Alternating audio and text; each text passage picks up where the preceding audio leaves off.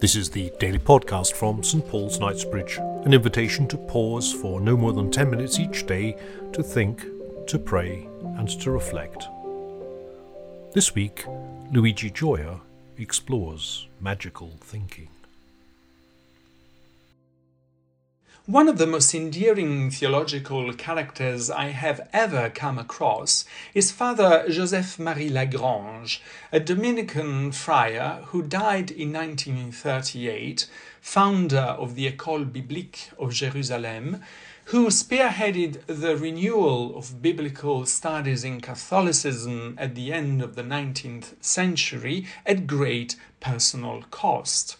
He was reprimanded and silenced during the infamous anti modernist purge operated during the papacy of Pope Pius X and remarkably was rehabilitated towards the end of his life.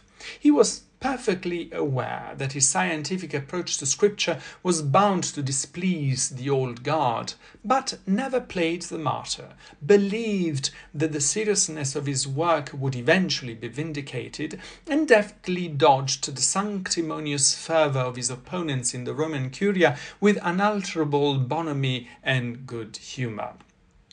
His memory was still very much alive in the Dominican house of Rangueil in Toulouse, where I spent my first year of doctoral studies in the late 90s, and it must have been there that I heard an anecdote that has resonated with me ever since a faction of ill intentioned students looking for pretexts to report him were trying to determine how he interpreted the episode of the giving of the tables of the law to Moses on the Mount Sinai in Exodus 31. They kept pressing him. So, what do you think really happened there? Having tried for a while to sidestep the question, Father Lagrange is supposed to have finally answered, Something did happen. Over the years, I have increasingly realized that this was not a witticism but a pearl of wisdom. I have returned to it, especially whenever I had to deal with the miracle narrative in the Gospels and in the Acts of the Apostles. Did these miracles really happen? And if they did, why they do not happen any more today? I know there are plenty of Christians hell bent, if I may be forgiven to say so, on arguing that miracles happen today just as freely as they are supposed to have happened among the first Christians. And I'm not going to dispute their claims. Even though, in over 30 years of ministry, I have never seen any to which they might answer that this is because of my little faith, which is certainly true, Although, again, I find myself in good company here, since the favorite nickname Jesus fondly gave to his disciples was micropistoi, micro believers. Would not the present demise of Christianity be staved off and counterbalanced if we found a way of reactivating the power Jesus gave to his disciples at the end of Mark's Gospel of picking serpents with our hands and drinking deadly poisons without being hurt, and of laying hands on sick people and healing them?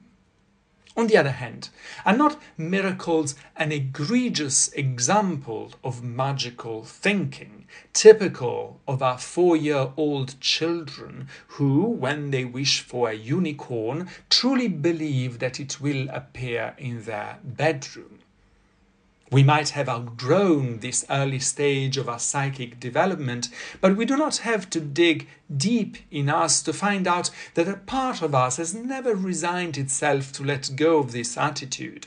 And if its forms are not as patent as in childhood, they are nonetheless unmistakable.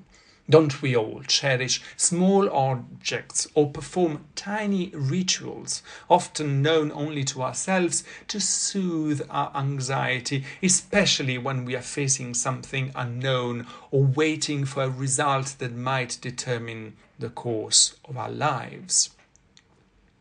So, what about miracles? Are those described in the New Testament real? And should we expect, nay, perform them in our days so that people might believe? Is the only reason why they do not seem to be happening today anymore simply a micro faith?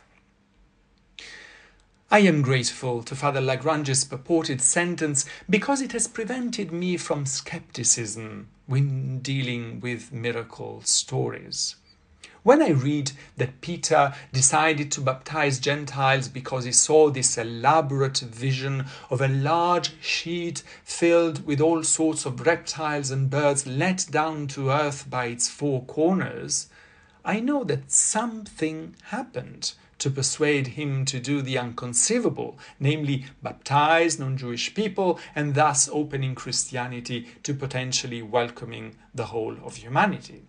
Similarly, when I read that during a life threatening crossing of a lake, the disciples saw Jesus walking on the waters, again, I know that something happened in their relation with Jesus that helped them to overcome their fears and trust Him.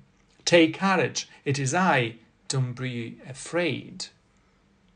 However, I find just as crucial that despite the ease with which he could perform all sorts of miracles, Jesus refused to make one to come down from the cross, or when he was challenged to give a proof of his divinity. Whether or not miracles happened in the way they are reported in the literary genre of the texts that have been handed over to us as divinely inspired scriptures, the something that happened for sure is this.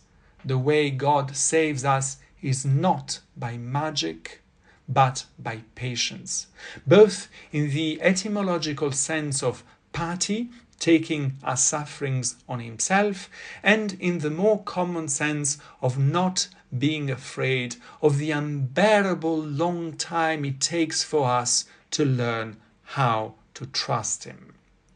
Whether or not miracles happened, one thing is sure. They are not the way in which God acts in our lives, unless, that is, we change our understanding of what a miracle is. We all know the charming device we inherited from ancient Greek theatre called Deus ex machina, literally the God who lowers himself down on a crane at a critical moment of the plot to supernaturally resolve our problems and put an end to the drama. This device perfectly typifies magical thinking and the wrong interpretation of the meaning of miracles or of whatever happened that biblical narrative presents under the guise of miracles. We might disagree on what miracles are, but I think that all Christians, whether inclined to literalism or to more drastic forms of biblical criticism, would agree on what miracles are not. They are not God showing off. They are not God trying to impress or even intimidate us. They are not meant to make us believe that the solution to illness, poverty, disbelief is to be simply entrusted to a God lowering himself down on a crane and solving the problems we are unwilling to take responsibility for. I also think that Christians of all stripes and color would not dispute that our God is not fond of cranes, but much prefers tents instead.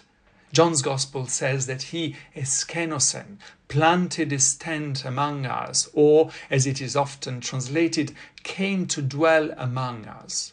He does not unexpectedly and conveniently pop in and out of our lives.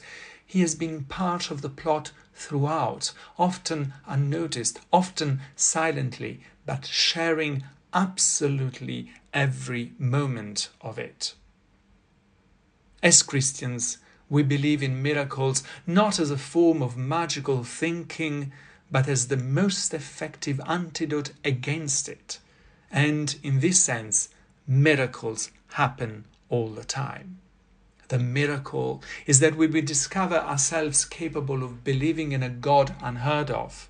The miracle is that even if we do not see this God, we find comfort and strength in the knowledge that He is faithful, loves us more than we love ourselves, and is ready to forgive us more than we will ever be willing to forgive ourselves a miracle is that we are not eager for magic anymore because magic diminishes our agency and deprives us of the treasures of endurance and patience indispensable to authentic growth.